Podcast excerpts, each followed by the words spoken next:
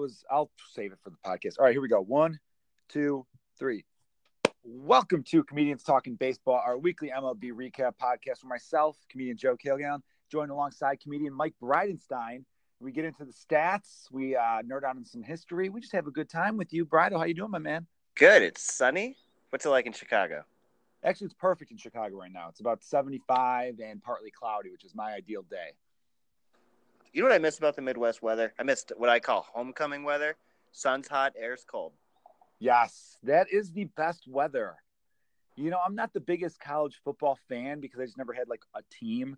I guess I'm from a Big Ten family. Like my brother goes to Illinois right now, and you know my mom's a big Iowa fan, and I, have got a lot of cousins who went to Iowa and Illinois as well, and Northwestern's mixed in there. But I, uh, I've never been the biggest college football fan. Oh, Notre Dame too. I got some Notre Dame love, but I do like that college football smell. There's a smell to college football, like on that Saturday afternoon where there's some grilling going on, but there is a cool little chill. You know, you could wear, you could wear like shorts and a, like a hoodie. Yeah, I kind of like that feel. You and I are opposites in our football. I, of course, went to Iowa. Huge college football fan. I don't. I mean, I'm. I have a show tonight. I might not even watch the Rams. Well, I get that. uh, yeah, I'm a huge NFL guy. You're a huge NCAA guy. But what's nice about that, Brido, is both are just such fine institutions of how society should be run. you know, I think everybody should be forced to stand and sing the song about how free we are. Yes, and I think you should be forced to work for free, essentially, as a college athlete. If you're mad about those Nikes, kneel in front of them. That's how you show disrespect. Yeah, take the Nikes off, put them in front of you. Almost do like a roll out one of those things that Muslims pray on. I forget what they're called. And uh, that way you get that way you just enrage all the Billy Bobs out there. Yeah. Is he I mean, praying to a pair of Nikes? Go ahead. Nah, I'm done. I was just saying, he to a pair of Nikes in a Southern accent, which is so rude. I was just in Roanoke, Virginia, and met some awesome people. And it's weird because in Roanoke, Virginia, I would geographically, you're thinking, oh, they're probably not that Southern. But so many of the people I met had super Southern accents. Virginia was basically where most of the first presidents were from. And yes. It, it was considered the South. So Virginia is where Jefferson and Washington and, you know, it, that's the South, my friend. Not the deep South, but the South yeah, it's definitely not the deep south. Uh, you know, the last few elections prove that. But it's strange because I look at the map and I'm thinking, oh, well, you know, it's not really that south, but they, you know, tobacco farming and all that kind of stuff. It is weird. Lincoln would look outside the White House, like you could. There's part of Washington D.C. that looks into Alexandria, Virginia. Absolutely. And, yeah, and I read it. I read this thing where it's weird because it was like you could see he could see the Confederate flag like just a couple miles off in the distance there. Well, one weird thing. My sister lives in D.C. from time to time during the Civil War. Yeah. The, Sorry, but go ahead. One of the weird things is that Arlington, Virginia, like the Arlington Cemetery, where all that, like the Tomb of the Unknown Soldier, Changing of the Guard, Kennedy's Eternal Flame, right standing there is a huge mansion that was Robert E. Lee's house that they just stole from him. It's right across the fucking river Arlington, Virginia, Tomb of the Unknown Soldier, Robert E. Lee's house. Yeah, that's incredible. They made a. I mean, I don't want to get into it because this is a baseball podcast, but you know, it's a little interesting history there. History's right up my alley, and yeah, they made. You should start a history podcast. they got a, they they exchanged a Southern capital for a for a federal bank or something. Alexander yeah. Hamilton Thomas Jefferson. Let's do this. All right, we're going to stick to baseball the best that we can on this one because I'm still angry over a football game last night between the Bears and Packers. Talk about a Jekyll and Hyde of a game. The Bears came out looking amazing, one of the best defensive performances I've seen in a half ever. And then uh, second half just totally went back to the Bears I've known the last five or six years. Uh, man, it was it was real. Uh, I wanted to I wanted to like say it was a bipolar game, but I didn't want to be like offensive to people with bipolar um, because that, that was I think by having bipolar would have been better than experiencing that game again. I don't know what the hell I'm saying with this, but let's talk about baseball. As Cubs fans, this was a very lackluster weekend for us because of the two rainouts. Well, there was, yeah. one was made up in a doubleheader in which the Cubs lost both games of the doubleheader, so that was brutal. Then they get canceled yesterday. Well, first, let's take it back to Thursday where they played like an inning and a half and then it was canceled, which most people were like, why was that game even start? Why did they even start that game? Everyone reads the same Doppler radar. You don't have to be Tom Skilling to know what's that's a Chicago reference, everyone, local weatherman. Uh, you don't have to be some meteorologist to know, oh, it's going to start pouring and not stop for a very long time. I don't, I don't get why they did this because it cost the Cubs a Lester start. And then the first game of the doubleheader, we're like, all right, well, they're pitching Scherzer. We might as well just throw some, you know, AAA guy who, uh, what's his name, Freddie Garcia, but not the old Freddie Garcia or Jaime Garcia. And he got lit up. He looked terrible. I think he lasted like six batters. First six batters, he well, he struck out one, walked three, gave up a double, and then hit a guy. I think it was it was a bad stretch. So that was a complete bullpen game. The late game, Cole Hamels pitched pretty good, not as, sharp as he had been before, but he still, uh, I think, went into the sixth inning, giving them two earned. I want to say maybe I don't know the box one from maybe three, but he left with a five to two lead, so or five to three lead, and then they just made some mistakes. Much like the Bears, sometimes there is a thing as getting. Do you notice this about Joe Maddon? And is this a new trend? I know your fingers are a little bit more on the pulse of a shift in thought process from some of these managers. I try to keep up as much as I can too. Are they no longer walking people when a base is open? I'm seeing less and less of that. And I've definitely seen less and less of that of the Cubs. I can't remember a time this year where, say, it was second and third with one out, unless the game is 100% on the line, like extra innings. But say it's the eighth inning. They don't. I, I, I'm thinking, why don't you walk Bryce Harper in this situation? You have first base open. They don't. He hits a home run. We lose by a run. I think that when a walk is as valued as a hit, uh, I think that they might view the walk differently than they used to. But but that's stupid because it's situational, right? I mean, I would say if a guy's at second base, go ahead. No. I would say so. If if if a guy's at second base and he's going to score from there, I mean, unless I don't remember who was on second, unless you think that guy is slow, then I think that you play the the situations. He must have had his reasons. I just I just think that the Cubs uh, need and and for the listeners who are like, why are you talking about the Cubs? It's like, what do you what do you want to talk about the the amazing divisional races in the American League? Yeah, the A's have slowed down. It looks like Houston's going to pull away. I mean, there's still there's still time left. Don't get me wrong, but I would definitely we were God, we had such a boner for it too. The idea of Oakland because they, they, were within a, they were tied at one point. You know, my dog freaking out. I mean, still, Oakland and Houston were tied. Like now two it's two and a half games, so that's not bad. But Oakland's just playing. They're both seven. I mean, I'm sorry, I'm I'm, I'm speaking out of context here. They're they both won seven of their last ten. I didn't realize Houston lost last night to Boston, but uh, Houston had a nice little streak there going. I think they won like six or seven in a row playing hot baseball. But you're right. Uh, it definitely feels like Houston is back to playing like Houston. Both of them, damn, they're having great seasons. They're both playing over 600 ball. I'm holding out hope that Oakland could catch them and we could get that Houston New York I know, wild card game. I know, I want that so bad. But here's the thing: if you're a baseball fan, and let's say that that game is amazing, like let's say it's Game Five of the World Series, Game Seven of the 2016 World Series. Let's say it's amazing game two of the World Series this past year, wouldn't you think to yourself, you know, I really wanted that game, but God, I want seven. That's true. You might think that. I just like it because of the implications. Or I guess five. Sorry, everybody. Five of that first round, sure. But uh, I just like it because the implications it has. It's one of those things where baseball might even reflect on, hey, is this one and done thing a good idea for those two wild card spots? Should we come up with a two out of three? Should we um, expand it so that I don't know? Like there should just it should it would just be interesting as all. Well, because the Yankees obviously are big money. They are uh, they're ratings gold mine. Houston has become up is getting right up there too. Oakland every few years seems to be this little engine that could that just doesn't. And the idea of having New York and Houston, especially since Houston, we all know Houston was so cocky going into this year, like with the Astros, all this going against that powerhouse Yankee lineup in a one and done. Oh, how would I? How would you not make? You would go out, right? Wouldn't you try to go out and watch it at a bar, or at least have people over? You would try to make it. Oh, I would definitely watch that game. Yeah.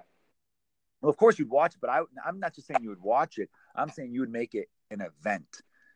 You're saying, hey, a little bit harder. I'm just saying, in Chicago, yeah, you go to your neighborhood bar. It's a little bit harder here. That's true. Well, maybe you'd have the boys over. Maybe you have uh, uh, Burns and uh, McGowan Yeah. over, and you guys could uh, you know throw stuff at the TV and have a good time that way. Definitely. Definitely. All right. Yeah, Boston was. uh It's so funny because I remember listening to some Boston fan I was hanging out with at a show over the last week or two, going, you know, they've been playing 500 ball lately, and I'm like, well, They've won what? 98 They're games. still- I know they won 98 games. They've won six of the last 10 now because they won yesterday. So they were 500 before yesterday. Five of five of the last 10. Another six and four. They are 49 and 20 at home, 49 and 26 on the road, 681 ball. I think you almost kind of want them to. You want them to. I like the idea of a team that is running away with it. Uh, to have a little bit of a scare in September, you know, to have a stretch where it's like, wow, we lost um, you know, six of our last ten or seven of our last ten. This, I mean, we're still eight games up. But oh man, I hope, uh, I hope we write this ship before October starts. Yeah. because if you're, we've seen it before where teams clinch with three weeks to go, and then you're worried. Okay, well, now they're going to be bored, and then come playoff time, they're not going to be quite as amped up because they've been playing meaningless baseball for three weeks. Yeah. and like the teams who are like fired up are the teams who want to play spoiler just for like some like small victory, you know. Yeah, I'm not. I'm. I feel because the Cubs have a big series against the Brewers. It starts tonight. The Cubs lead is down to two games or two and a half. Let me see here. It is a two game lead. We have them. We have three games on them in the loss column though, so that's nice. And uh and so I would, the Cubs need to take two out of three from this series. I mean, I, they don't need to, but they they you know one out of three is not good because then it's a one game lead. But it's two out of three. That's what you want to see. That should be the goal. A sweep would be a boner. The thing is, though, I see that series. I feel more confident with the Cubs bringing their best to Milwaukee these next three days than I do when we play Cincinnati uh, next weekend. I think uh, because Cincinnati's got a lot of dudes who are just playing for individual stats right now. You know, they're they don't really they're, they've been eliminated. They don't have any kind of team oriented thing in mind. These are uh, those teams in September, like you were saying, who are playing spoiler, especially a team with some offensive uh, firepower like Cincy has. You're going to see Suarez going up there swinging for the fence every at bat because what else does he have to lose at this point? He's just trying to round out some numbers. Yeah, I think that uh, I think we're going to see another scenario like 2015 where the three best teams are from the NL Central. I can see that right now. Uh, it looks that way records wise because Atlanta and the Cardinals have the same exact record, and the Cardinals are a third place team. Right. That'd be amazing, though. I would, I would, dude. That would be. Oh my god, I want to see that too. I'm actually rooting for it now. I want to see Milwaukee versus St. Louis in a one game. That would be the shit. And you, I mean, because if they're playing you, you know, you're going to watch that. It's gonna that's going to be the shit. Yeah, because then they get their best starters. Hopefully, depending on how the calendar works, their best starter will be getting knocked out of the way and wouldn't be available until Game Three for our series. Although, what if it is Cardinals, Dodgers, let's say, uh, two teams that you hate? Yeah, One of the fun things about ESPN when they do the their standings is they give their like their playoff like percentages. The Rockies are in first place by a half a game, and they're forty nine percent to make the postseason. The Dodgers are a half game out, and they're eighty three percent to make the postseason. How is that? What are they going off? Strength of schedule going forward? I don't. I would love to know like how they figure that the Rockies being a half game up on the Dodgers are twice as likely to not make the playoffs. That is weird. I know. I would like to know the science behind that. I, I'd have to look at their records or the records of the teams they're facing coming forward. They forward. have a that. negative run differential. I don't know, like the twenty or the two thousand six Cardinals had like a five sixteen percentage, and like I barely in the positive on run differential. I don't know if a negative run differential team has ever gone to the postseason. I would love to know, but That's insanity. I know that it's Denver and the altitude is high and like that changes fucking everything. But like the Phillies are a negative run differential team. Also, I feel like didn't the Rangers a couple years ago, or maybe they were like a plus one or two. Now I'm trying to think. like what, That'd 15? good- Yeah, I remember the 2015 Rangers. They were wanna plus Let me look this up. 18. 20, Let's see. I'm gonna type in- 2015 Rangers were plus 18, which is like nothing. Yeah, Uh, that's pretty 2016 they were plus eight. So yeah, they. I mean, they didn't do much. They went to the NL or the AL. CS, I think, both years or whatever. But yeah, Let's see here. The uh, Diamondbacks in 2007, who swept our Cubs, were a minus 22. were they really? Yes. Dang. Can you believe that they lost in the NLCS? Yeah, that they. yeah, that was They were 90 and 72 that year. being done in that series. I think I've looked this up recently. Geovany Soto hit a home run to I think either go up one to nothing or tie the game, and that's the only tie or lead the Cubs ever had in that whole fucking series. That was uh, unfun. I remember Soriano hitting a super long single. He hit one off the wall. He thought it was a home run, so he started to pimp it, and then he never got to second. So it was just a long single that should have been a double for anyone else. But you, know, I you have to wa- you have to watch your ball hit off the wall. I had a roommate. uh, I've got the, I've got a list Go here. Uh, so 2007 Diamondbacks, 97 Giants were minus nine. 1972 record there. They lost in the NLDS just before Barry Bonds' superhuman era, it says here. But he still anchored a potent offense at this point, allowing the third most runs in the NL was the team's issue. Having Shawn Estes as your ace isn't doing yourself any favors. No. Remember him? Cubs had him. He was brutal. How, holy shit. How is this a thing? The 1987 Minnesota Twins. Yes.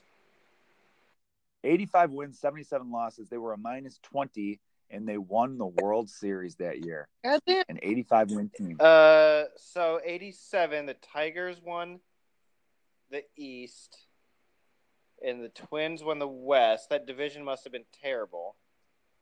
Must have been. And then they played the Cardinals in the World Series. The Cardinals were a light hitting. They had Jack Clark. But the Cardinals had a 105. They were plus 105. They were a base stealing Ozzie Smith, Vince Coleman team. I don't know if they had Pedro Guerrero. I don't think so. But Jack Offense offense wasn't very good in the late 80s overall. You know Right. what I mean? five home Um, runs. You were a star. Yeah, it was. Yeah, 25 home runs was a big deal.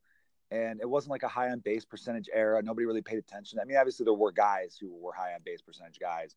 You had your, you know, your Rickey Henderson and and well, 87 Bonds would have been one of his It's first Boggs. season. Don't tell him he didn't get on base. Yeah, Boggs. I mean, Don Manning. Yeah, there were there were players, but as a whole, it wasn't. Right. It was a It was kind of like- it was a steal a base type of league.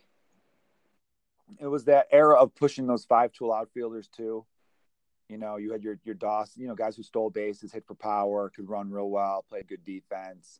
You know, we've talked about guys that have gone under the radar, like an Eric Davis and a Darryl Strawberry. They came out of that '80s era, and um, probably a few other guys. we were, I, can't think about. the top of my head. When me and Mike Burns and Mike Holmes got big into collecting uh, baseball cards again a few years ago, like PSA graded cards, we would go after like Eric Davis and like Strawberry and Vince Coleman. And like somebody's like, wait, are they in the Hall of Fame? And we're like, no, but that's like sexy '80s. Sexy '80s. I like We that. call There. We go. called those players like a Canseco. That's a sexy '80s. Dwight Gooden, sexy '80s. one of my all-time favorites, Kevin Mitchell. Oh yeah, Kevin Mitchell, '89 MVP, 47 homers. He had like 30 something at the All Star break. I was real hyped up as a kid. Dynamic duo with Will Clark. Destroyed my Yep. favorite baseball team of all time before 2016. The 89. Yeah, the '89 Cubs. Yeah, Kevin Mitchell looked like a guy where you're like, um, I think he ate himself out of the league. He just got too big. You can't be that. I mean, it's all. It's always kind of fun to have like, oh, it's kind of a fat first baseman, kind of a fat left fielder, but you can't keep that up. And you're seeing less of that. I feel like growing up watching baseball in the you know, I was born in '84, so very late '80s. I, I kind of remember. I remember '89, and through the '90s, there was always like some chubby Mo Vaughn type first baseman. Yeah. You know, uh, but it wasn't. And then you had Cecil Field, and then his son Prince, of course. He was 2000s era. But the the number, I, there are less and less of those players every year. Of a fat. I think a fat baseball player that Oh, plays Sandoval? a position. Sandoval, yeah, but he's his what has he got? A couple more years left. I think once he retires, and I'm sure there's one or two other people. Schwarber lost the weight, Yeah. so he's just kind of a little What about husky, that Vogel you know. but he's- Vogel song guy that we traded to the Mariners? oh, Vogelbach. Vogelbach. Yeah, is he even playing? He might. I don't know. I don't. I haven't even heard his name at all. That was a great trade, by the way. Mike Montgomery for Dan Vogel uh, back or whatever his name is. Uh, the '84 Royals minus 13, and um, The '84 Royals had no Those chance in fuck. to beat the Tigers. No, that Tigers team was. Uh, they swept them, didn't they? I. I mean, the Tigers. That Tigers team was insane. Even if the Cubs, even if Leon Durham grounds, uh, fields that ground ball, I don't know what the Cubs are doing against Detroit in '84. Yeah, you would have liked to have been there, though. Right. What was the story for for baseball fans out there? This isn't just a a Cubs holy shit moment. This is something to think about.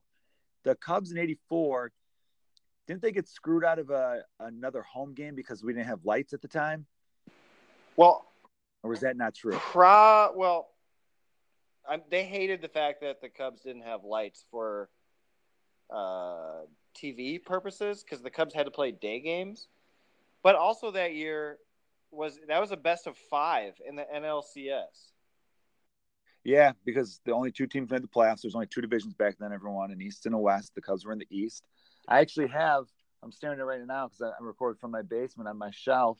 I have a button that says Chicago Cubs, 1984 NL Eastern Division champions. There's a yeah, and the Cubs were so sure. The Cubs went up two games to none.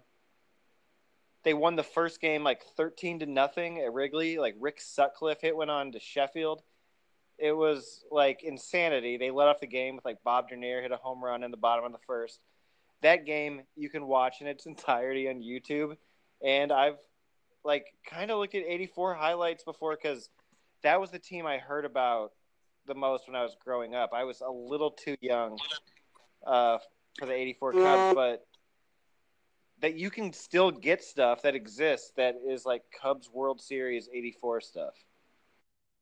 Yeah, because they started to print it because they were up two games to none. They needed one more victory. Yeah. And people and people forget the reason that 84 team is so I think it was like every generation has that of Cub fan has that, oh my God, that team. You know, like for me and you, it's the 03 Yeah. team that we thought was gonna go. For people like a decade or two older than us, I wouldn't say our parents because our parents had 69. The 84 Cubs was that team. And the 84 Cubs team affected a lot of older Cubs fans too, of course, because the Cubs hadn't gone to the playoffs. That was the first time they were in a playoff since 1945. Yeah. Yeah. No po- no October baseball from 45 to 84. Yeah. I, there was, let let that sink. yeah. They went in 84, 89. They kind of, I mean, 98. It's crazy. So I was talking about this. Sorry, we're gonna go Cubs heavy here, but I was uh, at the bar with some buddies, and Danny Callis last night mentioned how the Bears have retired 13 or 14 jersey numbers, and they can't retire anymore. Like they're done retiring numbers because it's football, and there's only so many numbers that could go around, so they'll never retire another player number. And uh, and then we were talking about like, oh, that's gonna be weird because you're gonna see someone wear Brian Urlacher's jersey again. When anyway, though, he said, oh, and he said it's weird that he sees Kris Bryant wearing number 17 because he thinks of Mark Grace. And I thought, you know, Grace had a nice career, but he I don't think he was worthy of having his number retired. And I go, I mean, Kerry Wood's probably just as close, and I have to see Jon Lester wear Kerry Wood's number. And then some guy who, you know, we weren't talking to, but it had to, you know, had a you're at a bar, a neighborhood bar, especially like not really not my neighborhood, but just some bar, you know, a local dive bar. And someone wanders into the conversation. He was like, Whoa, whoa, whoa. Do you think Kerry Wood had a better Cubs career than Mark Grace? And I go, No, I'm not really saying that, but I'm saying as far as impact goes in jersey retirement, they're pretty close. And then we went into it, and I, I think I might even have a case because of Cubs career wise. Uh, Kerry Wood was a part of four playoff teams, rookie of the year, two time All Star, set a couple records. led the league in strikeouts, led the league in like fewest hits per nine, led the league in Ks per nine. Mark Grace, three time All Star, so only one more All Star appearance, uh, four gold gloves, which is great. And uh, I mean, I know led the hits in 90s, led the whole decade of the 90s for hits and doubles, yeah. But never actually led the league in any offensive statistic except one, and that was ground balls into a double play. and uh, and don't get me wrong, Grace Grace was a really awesome player. His his solid overall numbers, but not really for a first baseman because the power numbers were re- never really there. If he was a guy that played second base, you're talking about maybe a borderline Hall of Famer. Well, too bad a real Hall of Famer played second. Exactly, Ryne Sandberg. There you go. So uh, I don't know, Kerry Wood versus Mark Grace. It's an interesting debate over who had more of an impact as a Cub. Kerry Wood had moments, and I think that Grace is missing moments. Like I think that Kerry Wood. I know that you just met him and had a great time with him. He did pitch the greatest game of all time. I'm not. I'm never going to take that away from him. I think that he was severely overrated in '98. He was severely. He was done by 03. That was Mark Prior's ro- rotation. Well, I mean, you can't say he was done by 03 when he hit a 6.3 WAR for the 03 season. How was he done? He led league in strikeouts in 03. Fine. you might have been off by a year or two. 04, he got hurt, and then 05, 06 was out for most of the season. 07 came back as a reliever, was very, very good. 08 was the closer, saved 35 games, and was an all star. Uh, but I hear you. I, I, I get that saying overrated from a Cubs because Cubs fans do treat Kerry Wood like he was a multi Cy Young they winner. Treat him, yeah. Have you ever heard a Cubs fan talk about Rick Reuschel? I've never no. in my life heard that. I hear them talk about Sutcliffe, suck my dick. Like they retired Mark or sorry, Greg Maddux's number, and I'm like, why? Because it's the same as Fergie Jenkins, maybe. Like that's, but there's so that was weird because look, Maddux's Cubs career, nice, but he was a Brave. He's a Brave. That dude. You know? That dude. Does anybody think of the Cubs when they think of Greg Maddux? No. I mean, he won I don't Cy Young so. with the Cubs, but that dude is like Mr. Brave, uh, p- pitching wise. You know, yeah, when you think Maddux, you think him, Glavine, you think those devastating Braves rotations of the 90s. Maddux is such a Brave that Smoltz got into the Hall of Fame by association. As a Cub, Greg Maddux, I know we're not the biggest win loss guys here, but I'm just going to read the whole stat line. Greg Maddux was 133 and 112, 3.61 earned run average, uh, over 2,000 innings. Let's see here. I mean, the ERA plus was 112 as a Cub, so only 12% above league average. Oh, right. He came, up, he came up in 86, 87. He had a mustache. He wasn't Greg Maddux yet. No, he pitched from, he came up, uh, his first full season was 1988 when he was 22. He was an all star in 88, but he came up in 86. You're right. He only made, um, pitched in six games that year. Five of them were starts. The next year actually was his first full season. I'm sorry, I misread. It was 87 at the age of 21. He uh, started 27 games. So when they retire 17 for Bryant, do you throw Gracie in there? No, I'm sorry, you don't. I know there's a lot of diehard Grace fans. No, I get it. Like for other fan bases listening, for I mean, White Sox fans, I feel like have this a little bit too because they're right up there with the Cubs for historically being bad franchises throughout their history uh, our our Cardinal fan friends who listen, our our Tiger fan friends who listen, and uh, other fan bases. You guys have to understand what it was like being a Cubs fan through all, all before 2016, before you know, before this new Theo Epstein era, is that you didn't have championship teams, so you clinged, you would cling, I should say, to players who I feel like gave you hope. When I think Kerry Wood, I think of that what might have been. Right guy. You know what I mean? And obviously he's a great dude. And um, if you are listening, Kerry, all the respect in the world, my friend. I would I would trade both my arms to have a career like yours. And you know, and and look, the thing is, I think we're harsher on Kerry Wood because the expectations were so high for him because he he pitched the greatest game in Major League Baseball history as a as a, as a 20 year old in his fifth major league start, his fifth start. There's nothing. So the, there's nothing in the world more impressive than that. So I, that nothing. They fly a flag that says "Wood" on it at Wrigley Field. Yep, as well KW twenty. Um, but that's that's what's insane to me is that like he's talked about it. It was like it's a blessing and a curse in a weird way because it just set these insane expectations so high for his career. Where if he would have struck out 20 in maybe his fifth or sixth season, and then had the career he had, it would have been like, oh yeah, the guy had a good solid career. Yeah, Kerry, yeah, Kerry you know, pretty good career. Was an All Star a couple times, part of some decent playoff teams. Yeah, he's a guy that could go in any bar in Chicago, have himself a beer, not get mobbed though, and all this stuff. But because of the way he came in and how electric he was, and the stuff the stuff, man. I mean, you have a guy like Damian Miller who caught Randy Johnson, Curt Schilling, the Oakland A's big trio of Hudson, Mulder, and Zito, Mark Prior, Zambrano, and Kerry Wood. And when they asked him who had the best stuff of anyone you ever caught, the reporter didn't even finish the sentence before he said Kerry Wood. He goes, Kerry Wood, the best stuff I ever caught. and they go, really? But they go, really better than Randy, Curt, Kerry Wood. He just, yeah. He goes, look at the tape. Yeah, my, buddy, the, my buddy who hit 600 in high school played at UNI got drafted for the Cubs and batted against him in spring training and said it was a joke. He said he was it was like he was completely unhittable, and that's not a shitty hitter saying that. No, Sean Casey from the Reds, he was part of that night with Dempster. I talked about on the previous podcast, everybody, where he was the guest after Kerry Wood, and he said, uh, "I faced Kerry Wood in the minors, and I was like riding high. I was killing it." And then I faced him, and everyone's like, "Oh, this 18 year old kid that because the Cubs had just got him." They're like, uh, "He throws hard, this kid." And they're like, "Oh, cool." He goes, "It was good morning, good afternoon, good night." He threw two fastballs that I couldn't touch. Even I, I think I could have started swinging the day before and I wouldn't have hit him. And then uh, dropped off that sick 12-6 curveball, and I was like walking away thinking, if that's how major leaguers throw, I'm never making it to the show. Like he like he made great hitters feel like they didn't belong in the league. That's what good stuff was. Has, but because of that, injuries were going to take its toll. You know what I mean? Kerry Wood has also done a lot with charitable organizations in and around Chicago. If, he still lives in Chicago. If they want to retire Kerry Wood's number, I have zero problem with that.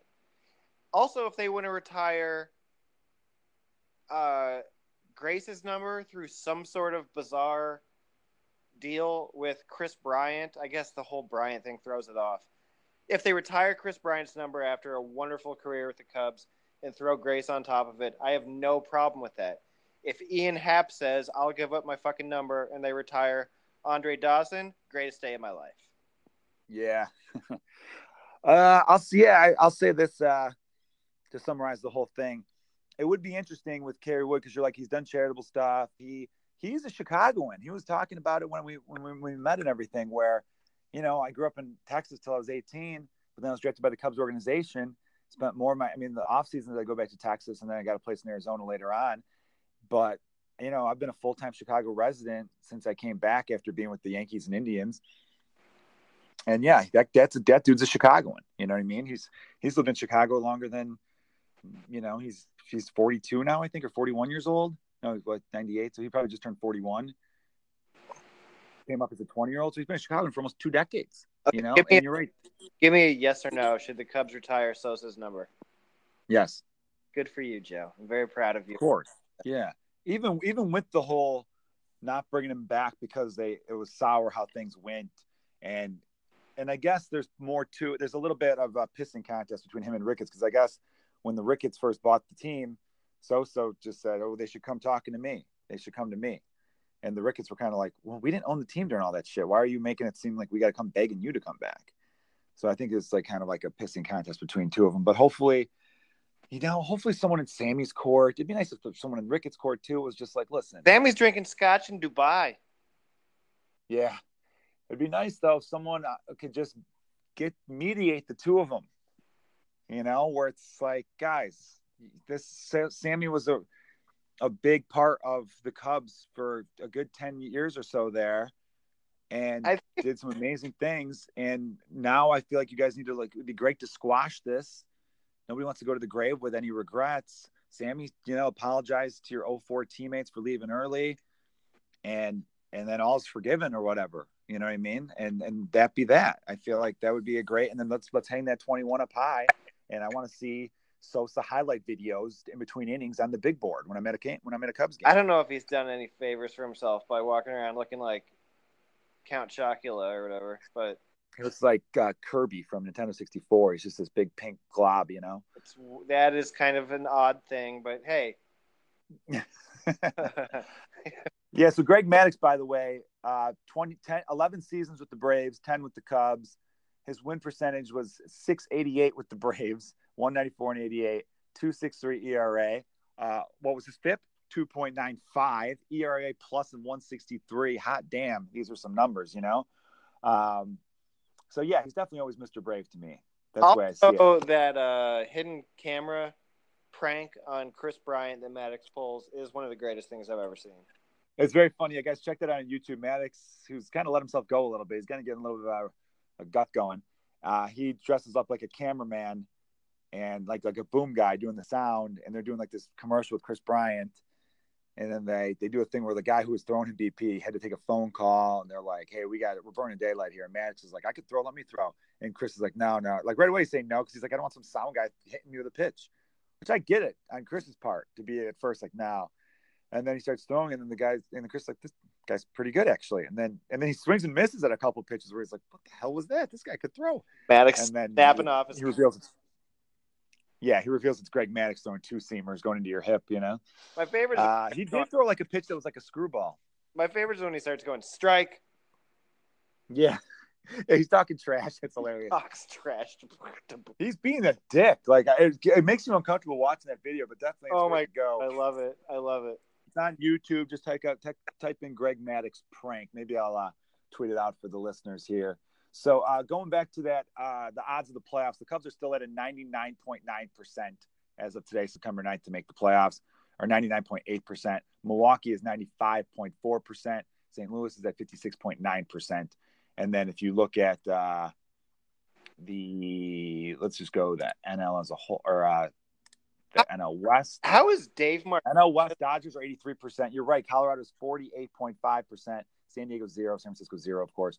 But uh, yeah, they just really, I don't know, Dodgers' past experience. I don't know what's making them. I would love for them not to be in the playoffs, just not to have to worry about. I know some people are thinking, dude, wouldn't it be cool if the Dodgers and Cubs made it for the third year in a row to the NLCS? And I'm just kind of like, no, it won't be cool, actually. It'd be cool if we won, but I just don't even want to deal with it right now. I know. Um, then, sorry, Dodger fan friends, which I made a lot of when I was in LA, and I do love you guys. But uh, I'm sure you could think the same thing. I want to get mad if you were like, you hope the Cubs don't face you us. You made friends with a lot of Dodger fans in LA. A few comedians. Sam Tripoli's a Dodger fan. Brian Moreno's a Dodger fan. Um, who else was one? Just a few, a couple here or there. Everyone goes to Dodger games and maybe gets a Dodger hat for when they go to Dodger games, but I don't know that many. Dodgers. Megan Gailey says she's a Dodger fan now. Okay. Which was very disappointing to see. What are what? Especially since she lived in Wrigleyville. Minneapolis fan. What are you a fan of? The Cubs. Who are you talking to? No, but like, what would her team be? I always wondered that. Oh, I missed the beginning of that. She's from Indianapolis, so if you're in Indianapolis, any Indianapolis listeners out there, what is your baseball team? I think a lot of them are probably split between uh, like in Ohio. Reds, I bet there's a lot of Reds fans because since he's not too far from them, probably some Indian fans. Uh, they could probably pick. I, am sure there's some Cubs fans and White Sox fans down there. Well, let's be honest, some Cubs fans down there. yeah, that's right, Dylan. No, I'm kidding. Um, yeah, shout out to all the listeners. I also have to apologize. I'm sorry, I'm waiting. Apologize. We did not have an episode last week look, we missed Memorial Day, we missed Labor Day. We are not organized on three day weekends, and I am very, very sorry about that. Um, so we're here for you now, and come playoff time, we are going to be all up in your grill.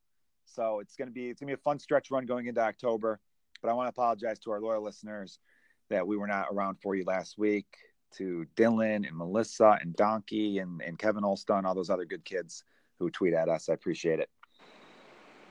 Yes. So uh, all right, let's let's let's check in on the MVP race for all the kids out there. American League, I I'm still torn between Jose Ramirez and uh, our guy. I don't know if it's our guy, but uh, Mookie Betts. I know Trout is. Uh, I mean, it's got to be Betts now. Good lord, 9.0 WAR. It's got to be Mookie Betts. It's got to be Betts. Yeah. I just was looking at Jose Ramirez, the fact that he's played 140 games to 124 for Betts, but Betts has done more in those 124 games clearly with the nine WAR. I mean, he's a he's a stud on defense. He's a, obviously a stud on offense. A great base runner. Not as good a base runner as Jose Ramirez, who might be the best base runner in the American League. Not might be, is the best base runner in the American League. Just joins the, the 30-30 club. First time 30 30 club since who? Do you know who the last two guys to be in the 30 30 club was? Uh, oh god damn it! I know this. Go ahead. It is Ryan Braun from the Milwaukee Brewers in 2012, twice. along with Mike Trout Oh yeah, in 2012. Braun did it twice. I want to say. Yes, but they, that last year was 2012. They had done it. So, but either way, though, I think Boots is good. Boots. I think Betts. Let me call his name was Mookie Boots. I think Mookie Betts, I'm gonna start calling him Mookie Boots. Mookie Boots, as long as um, as long as he even plays average the rest of the way, I think he's your MVP lock. I didn't realize uh, it, the gap got separated that much from Jose Ramirez to You know, Betts because I swear Could give it to Trout. You really could. You could, but I wouldn't. Look, Trout's right up there with him. An 8.6 war to a 9.0 war, you could say that's Isn't basically better hitter? I get your argument there. What's Isn't that? Trout a better hitter? Well, you got their slugging percentage. Actually, no. I mean, weighted on base average, their WOBA is essentially the same. You have Betts at 444, Trout at 446. So that's essentially How many the same. games difference? One game. Oh, Betts has played one more game, 124 to 123. Their WRC plus, you got Trout at 190, you got Betts at 181, both insanely good years. Slugging percentage, Betts is slightly higher at 633 to Trout 622. On base, you have Trout at 465 to 433. These are both just astronomically high seasons. Average, Betts 342 to 316. BABIP 359 to 356. I mean, these guys like are identical. The stat lines are very, very identical. Base running is identical, 5.7 to 5.6. The thing that really separates them is the defense from Betts is at 8.4 to 1.4 for Trout.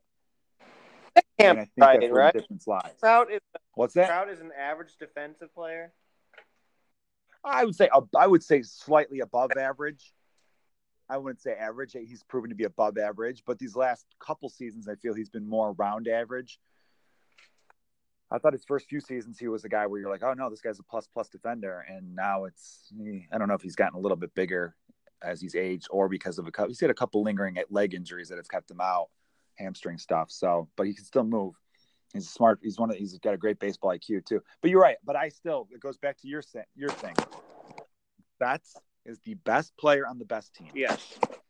and and he's and he's backing it up by being the best player in the league. So it's not just like it'd be one thing if he was like eighth or ninth in these statistics we're naming off, but he's one or two in all these big stats I just named off, and he's the best. I have a hard team. time with uh, MVP arguments because part of me is just like blindly go into the season and tell me your criteria for what an MVP is, and then stick to that and tell me who the guy is who has who meets that criteria. Is it the guy who's like okay, he needs to be in the top. T- he needs to be in the top ten in WOBA or weighted runs created. Like, what is your criteria? Stick to that and tell me who the MVP is. Or is it like I go case by case, eyeballs? Like, you can't. I know that Matt. Are you are you going to the bathroom right now? What? Oh no, it's a motorcycle. I'm on the I'm on the back of a motorcycle. Cool, So, man. uh, like, or is it like, like Matt Carpenter is all those things? Yeah, but look at Javi Baez. You know what I mean? Like, I that I have a hard time with that because it's just like we have these stats for a reason. It, they do tell us who the best player is, but I mean, we've talked a lot about Baez, but Baez is to me the. I mean, we both are like it's he, it's good for baseball because he's the sexy pick. He's the most exciting player in baseball. I like Baez as the MVP because I think there's stuff he's doing that is so insanely undervalued that even the baseball nerds aren't wrapping their heads around. You shared this great article. You want to summarize the article real quick for everybody that you shared Well, with us? basically, Chris Hayes from MSNBC is a Cubs fan. Oh, I knew he- that. I knew that. I remember reading his thing about the 2016 win where he watched it in New York and all that. and he tweeted at Fangraphs to do an article about how Javi Baez is somehow better at inducing errors on the base paths than anybody else. And so they're like, "Hey, a dude with one point something million Twitter followers asked us this, so here's that article." I love that's what I love about the internet. if you have a following, you can make things happen in this crazy way. It takes out the middleman.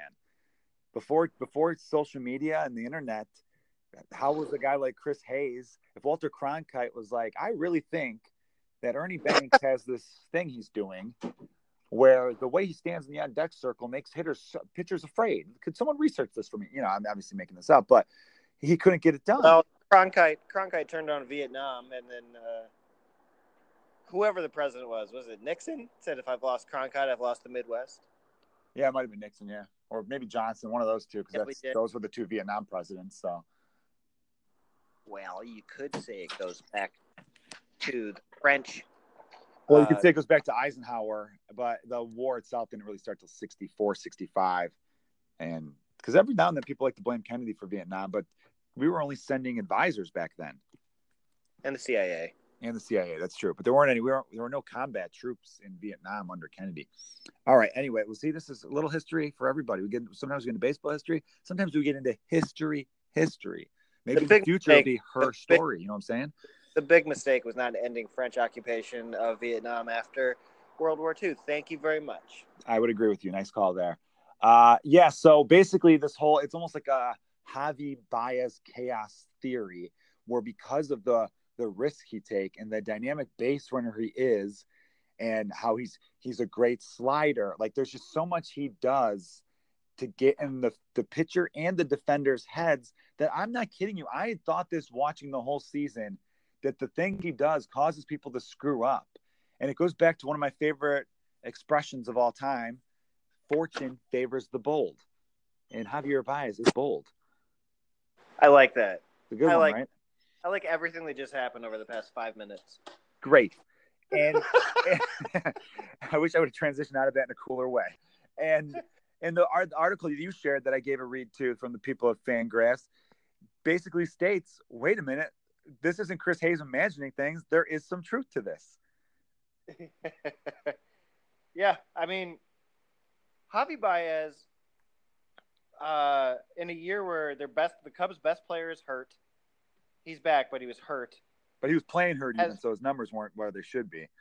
Right, has taken. Like I'm at a Cubs game with Josh Cheney. I'm at Cubs Dodgers, and he's just like, he's kind of explaining the Cubs to like a casual fan. I think it was like Nick Rutherford. Uh, and uh, dude, like Nick. Like, and he's like, Mike, who's the best player on the Cubs? And I go, Bryant. And he goes, What? Javi Baez, hands down. And I got mad. But then I started thinking about it and I was just like, Well, shit. Well, yeah, this this year you'd, you'd have to give the it to Baez, but I mean, like, if you're say in 2019 they decided to get rid of all the teams and start a refresh, Brado, you're a GM of a team. Who are you drafting first, Kris Bryant or Javier Baez? Oh fuck! Don't do this to me. Damn it! I thought this would have been an uh, easy answer, Kris Bryant. Yeah, I'm taking Kris Bryant first. Look, I love Javier Baez, and I and I maybe it's a little bit of a homer in me. For sure, it's a little bit of the homer in me. I think Javier Baez should be MVP, but I still think Kris Bryant is the better baseball player. It's gotten a lot closer because Javi's really stepped into it. Javi was a guy with such raw talent and skills that you were probably thinking, all right, it's going to take him a little bit longer to figure this all out. So he's not going to be a superstar at 23 like Kris Bryant was. It'll be 25 before he really takes off. 24, 25 era. He you know? had breakthroughs though, like the 2016 postseason. Yeah, was... in the in the NLDS, like after that, like he had the number three jersey sales in Major League Baseball. I want to say. Yeah, his playoff run was fantastic. If there was an MVP for the NLDS, he would have gotten it. He was co MVP of the NLCS World Series was a little amp, but then he had a big game seven home run. Also had two errors that were just like, "What are you doing, bud?" But uh, and then last year, last year he was a, he was a solid player too. He just wasn't like all star level or maybe borderline all star last year, but he wasn't uh, superstar level. And to your credit, before the season started, you texted out, "I think Javi Baez seven WAR." Did you not say that? I did. And I was like, Pretty much no fucking way. you did. You laughed at me. You guys kind of all laughed at me. I said, I mean, it's one of those things where I wanted to be wrong. He's got a five WAR right now. I don't think But he's going to get to seven. I don't think he's going to get two more wins before the season ends. But But next season, if he, I could see him being a seven WAR next season. I also said Cole Hamels was a not the best choice, and I've and I'm happy to be wrong. He's been the best acquisition of any team all year. I mean, he was pitcher of the month for August. they traded for him just before the deadline, and his full first full month with the team, he is the NL pitcher of the month. It was it's an incredible trade that they gave up nothing for. And I was against it. Yeah, I know. Or- yeah, you just, you, was you weren't really against it so much as you were just like, this doesn't help us, is what you kind of thought. Well, I I just thought that it was let's cool our jets because he's not Cole. He hasn't been Cole Hamels in in years. Yeah, it'd been a good three, two or three seasons, I think. I was like, he's better than what's his fucking face? Who walks everybody and sucks? Chatwood. You don't need to remember his name. Oh, he I suck. I tried from my memory. Um, yeah, even Hamels is up to a 1.9 WAR on the year, which is most of that has to be with his performance for the Cubs. I'd feel like. Uh, all right, well let's switch. Let's switch a little bit here. This is going to break some. We're, we'd like to talk about the rebuilding teams around baseball, and I think the White Sox rebuild has kind of been the most exciting one to follow because we have White Sox fan listeners, and and they're the one that been most obviously going for because they had huge assets to trade, and Chris Sale, who will win the Cy Young in the American League most likely, and uh, you know, they traded Adam Eaton to the Nationals. They traded uh, Jose Quintana to the Cubs, which was, you know, a big return for them. And now LaRoche? Let's not forget LaRoche. LaRoche just straight up quit because his son couldn't hang out with him anymore, which is one of the more bizarre retirement stories in Major League Baseball history. Hey, we don't know if we want your we don't know if we want your 10 year old hanging around all this uh, grown man dong. It's, it's kind of making some people uncomfortable. Any chance he could just, you know, Hey, chill over here in the friends and uh, family section? Can my homeschooled son see your dick? Oh my god, what a bizarre ass story. Hey, I don't know. Could you just not have your kid in the locker room all the time? He's a kid. It's not really a kid friendly place. We got this whole other area over here. You know what? Keep your 13 million. Fuck you, bro. And yo, little Adam, let's get let's let's get over here. We're going to the arcade. It's Chuck E. Cheese Day right now. Because Hey, uh, uh, cool if my homeschool son sees your your peen. yeah, how's he gonna learn? Huh? How's he gonna learn that dicks are, are evil and they should stay on men? Huh? I want to I want to spend time with my my creepy son. That is like the opposite of the Trump Barron relationship. But for some reason, Barron, I feel like, is more likely to kill people than Adam LaRoche's son. I hope that Barron Trump somehow hangs out with Adam LaRoche's son. You know, I'm going to take that back a little. I hope Barron turns out to be a great citizen. He can end up being like, um, wasn't Ronald Reagan's son always on MSNBC just saying like uh, stuff about, I disagree with my dad's policy. You know, he maybe Yeah. could be one of those dudes, but um, I just have a feeling he's going to be like a weird dark artist where um, later we're going to find out, oh, yeah, there's some stuff going on in that dungeon. That's for sure. All right, but I want to talk about uh, Michael Kopech, who this flamethrower stud that everyone was pumped to see. Talk about a horrible start to your career. His first two starts, rain shortened. So he pitches like two innings, two innings and a third, and then here comes the rain, and it's like, well, damn it, that sucks. Then he has a game where it was bad, and then it was revealed that he's going to have Tommy John surgery, and he's done. This Pitching a is guy, this is a guy who's throwing a fastball as high as 105 miles an hour. He as a like just a flamethrower, and it's like, man, how heartbroken are you as a Sox fan from this past season? Yeah, I, your arm isn't supposed to do those things. That's what we learned. We're talking about the Kerry Wood thing. Like that, that those were just ungodly breaking. You're not supposed to be able to throw a league ball like it's a wiffle ball. You know, you're not supposed to drill able to make a thing just snap and break every which direction. It's just not. It's not cool. Yeah. no, it is I- cool, but your your arm's like, dude, this isn't cool. This hurts me right now. Baseball is my favorite sport, and still there's things that are really stupid about baseball. And one of them is that to be really awesome at one position, you have to destroy your body. I know what a crying shame. And then Shohei Ohtani, they're saying needs Tommy John, but he doesn't know if he's going to have it or he's going to finish out the year before he has it. I'm if I'm the Angels, I take that decision out of his hands and I go, look, man, we're not making the playoffs. We're shutting you down right now. You've had a great rookie year. You're borderline rookie of the year. I mean, you can make the case that he could be rookie of the year in the American League, despite the fact that he spent some time in the DL and he stopped pitching and switched mostly to hitting these last few months. I mean, I'm looking at his numbers right now, Brido. They're nice. These are nice numbers. He's got that... 162 uh, runs created plus. Uh, he also remember him. I'm sorry. Remember him in spring training? Yeah, he was terrible in spring training. He's been a success story. He's a great success as a story. Two-way, as a two-way player, I buy him as a two-way player. I think that he's going to pave the way for whatever they decide with. Let's say that Hunter Greene decides he wants to play two ways. Who I mean, it's a viable option. So I think he was a success. I just think that like they should say to him like, you know what? If you're going to treat him as a two-way player, give him Tommy John.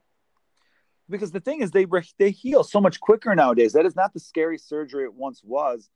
Now the recovery time is way faster. There's just more with advanced science and medicine to figure out how to get these guys back on the mound and healthier. And usually, what happens is it's the whole year after where that ligament is stronger than ever and they're almost better pitchers. So um, I'm not. I, if I'm again, if I'm the Angels, I'm an Angels fan. That's where I say I I, I, I go. Come on, you know. Um, speaking of the Angels, and again, Shohei Ohtani, check out his numbers. They're great across the board. 19 home runs, eight stolen bases. I didn't even see that. 10% walk rate, 28% K rate. They're great numbers. Uh, 405 Woba. I'm watching. Um, you know, I watch these MLB highlight videos on my MLB at Bat app. Like if I miss like you know some of the Cubs game, you know, or I heard the Schwarber home run on the radio on Wednesday night. He hit this bomb in Milwaukee on Wednesday night, and they were like, you know, Pat Hughes, the Cubs radio announcer, when a guy really crushes one, he'll say, "Get out the tape measure, long gone," you know. So when he ever does that, yeah. bust out the tape measure line. I go, "Ooh, I got to see this one," and you know, I go to watch the highlight before I get an ad though, and the ad is an ad from today. It's not like an old commercial. Is starring one Albert Pujols. yes. League, it's a Major League Baseball ad. I'm pretty sure it's for MLB or for something MLB sponsors or a product that the MLB works with. And oh, he shows up and the guy's like, "Oh my God, it's you." The problem I have with that is Major League Baseball is the one that says, "Hey, maybe we don't know how to. Maybe Mike Trout needs to promote himself." You know what I mean? They they, they really kind of were like, "Oh, Mike Trout, yeah, he's one of the greatest baseball players of all time." But hey, get get yourself. It's like, hey, assholes, how about stop putting old Albert Pujols, who sucks now and is a terrible player, in your ads and start putting Mike Trout in your ads. How hard is that to do? I know I've seen Mike Trout in an ad here or there, but that shit is on your end. Like, look down the dugout. Yeah, for God's sakes. I mean, how insane is that? I mean, I don't know. Maybe Mike, Mike Trout said no to the commercial, but it's, it's doubtful.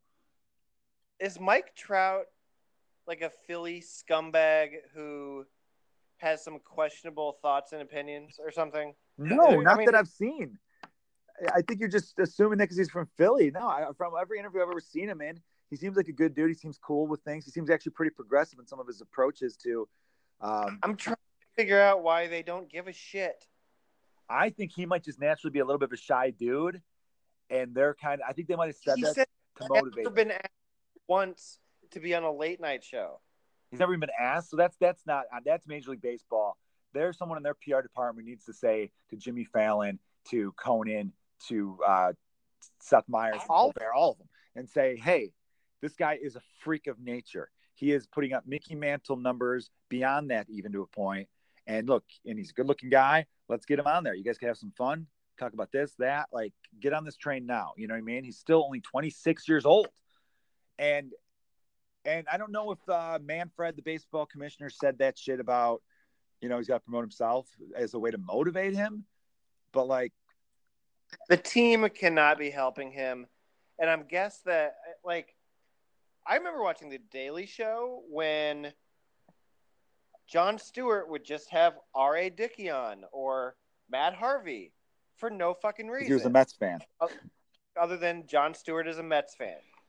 Yeah, I kind of doubt Trevor Noah likes the Angels, which is a bummer. But you'd think Trevor Noah Trevor Noah play likes some fucking soccer team. Yeah, why doesn't why doesn't Jimmy Kimmel have him on? Jimmy Kimmel seems to be a big LA sports fan. He always has basketball players on. Maybe he doesn't like baseball. He's a Mets fan too. He's never, he's never even been asked. That's what that's what kills me, man. Kerry Wood after also- Kerry Wood after he struck out twenty guys was asked by every talk show to be on it. And he turned it Yeah, Yeah. he was twenty He wanted to focus on pitching and thought like I'm not ready for this. Which that's that I get. Mike Trout's a multiple MVP. He is, you know, he's Mike Trout. He's he's ready for this. I think it goes both ways. If, if I, it'd be one thing. Here's where what Manfred said uh, offended me. Offended. It should should have offended everyone's intelligence. Is it'd be one thing if Major League Baseball was putting him everywhere. You know, they're putting him out there. Like, dude, he's the face on all of our video games. Every commercial is mostly him.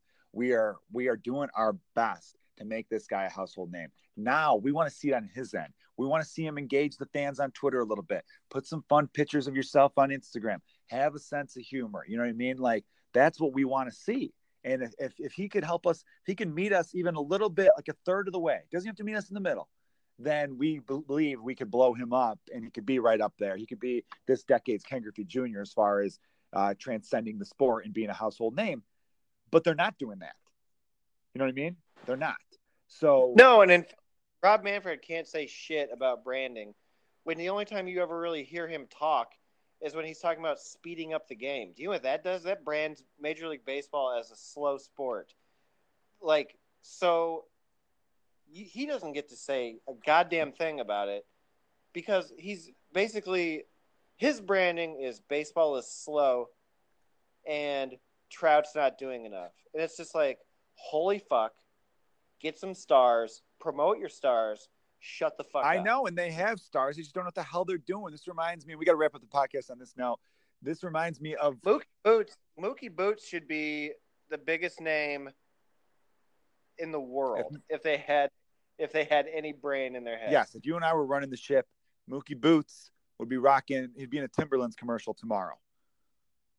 He'd be selling boots. He'd be selling those uh, Wolverine boots too for the for the for the common man who Sure. works construction. Get your Mookie Boots Uggs. Yeah. I remember I remember this thing where I think I've maybe brought this up on the podcast. Sometimes I get redundant. Where Arrested Development was this show that the critics raved about. And the few people who actually watched it raved about, but it only lasted like three seasons. They were weren't even full, one full season and two shortened seasons. And then now, obviously, Netflix has resurrected it almost eight years later after it was canceled or something. And I remember watching the special features because I had the DVDs, and one of them it's David Cross, who's also uh, you know stand up and Mr. Show. You guys know him if you saw him. He uh, was going on this rant saying we won this award, that award, all the Emmys, uh, Critics' Choice this, Critics' Choice that, top five shows of this, number one show to watch, number blah blah blah, long list of everything they've won. And he goes, and if you can't get people to watch that, I don't know, pick up a fucking marketing book. He starts like swearing. He goes, hey Fox, do you not? Sorry, we're not a cartoon because you know at the time Fox only had hits in The Simpsons and Family Guy, and it was hilarious. And it makes me think of that where I want to read off Mike Trout's stats, being like uh, first or second in WAR every season of his career, two-time MVP, uh, rookie year hit 30 home runs, stole 49 bases, uh, plays great center field, does you know blah blah blah blah blah blah blah. Just list it. Oh, 450 on base percentage, uh, career number. You just go on and on and on, and then saying if you can't promote that, then you know get the fuck out of the promotion business or something, right? Yeah. I thought I had a bigger uh, dismount there at the end, but I kind of trailed off and I ruined it. You stuck, the, you stuck the landing in the middle. The landing I hit in the middle was very good, and then I just trailed off. Oh, whatever. It's a holiday, guys. Made me- but It's not a holiday. It feels like a holiday, though. You made me think. That's what I want to do. That's the whole It- point. Is Mike Trout exceeding at statistics that people don't fully understand? That could be it, but he's also succeeding in traditional ones. He's hitting 30 plus home runs and all that other stuff. Why not make those numbers sexy? I know a lot of people who solely got into advanced stats from the movie Moneyball. They never Right. bought into it before. They thought sabermetrics sounded stupid. They thought, wait a minute, you don't think clutch is real, and you think the RBI is a, is an overrated stat, and a pitcher's wins and losses don't matter. What? And then they saw Moneyball. They saw Jonah Hill and Brad Pitt on their screen and thought, oh, this is cool. All right, they made it sexy. They did. The whole concept of finding value where people weren't finding value before, or or knowing where runs come from. And that is not to say that if a guy has 100 RBIs, he's a bad player. Obviously, if you have over 100 RBIs, you're typically a very good player. But we're saying that that is from season to season, that that's a stat that relies on a team effort. So it's kind of one of those things where I'm like, well, yeah, you you could have 150 RBIs one year because the guys in front of you all had 400 on base percentages, and then the next year you have guys in front of you with a 280, 290 on base percentage, and you're going to have half as many RBI. Does that mean you were half the player you were the next season? No, of course not. It means you had less people on in front of you, is what that means. Anyway, though, um, I feel like I have to emphasize that because every now and then I hear people go, "Who cares about RBIs?" No, still care about them because they're your team scoring runs. But when you're listing off what makes a player great, that shouldn't even be anywhere near the top of your conversation. Is what?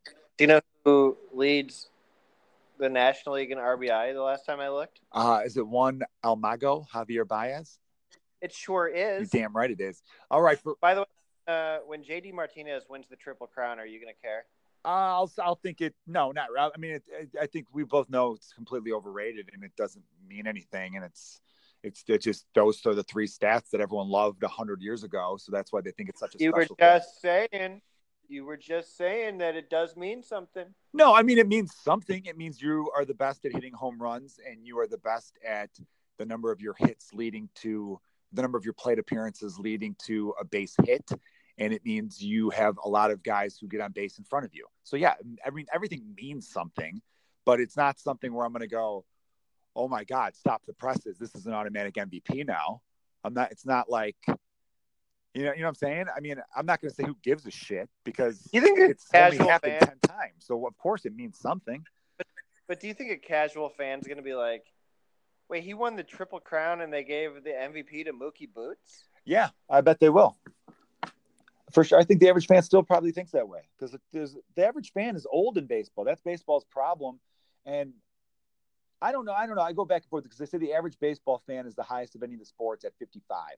But I think that's a skewed number because that just means more guys in their 80s are watching baseball. That doesn't mean that people in their 20s aren't watching baseball.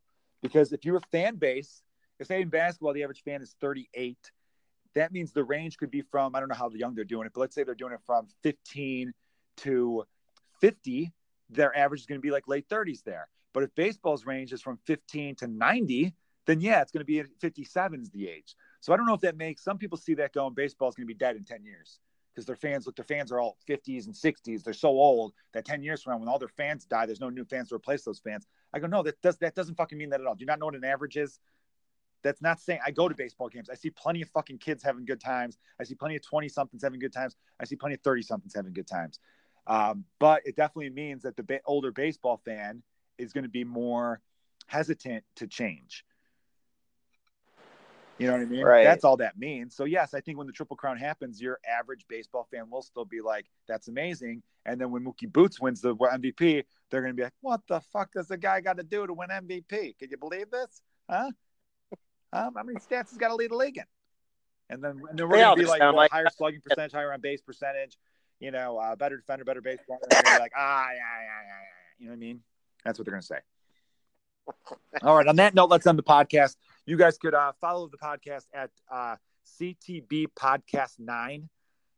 That doesn't roll off the tongue real well. Just follow myself at Joe Kilgallen. Follow Brido at Brido.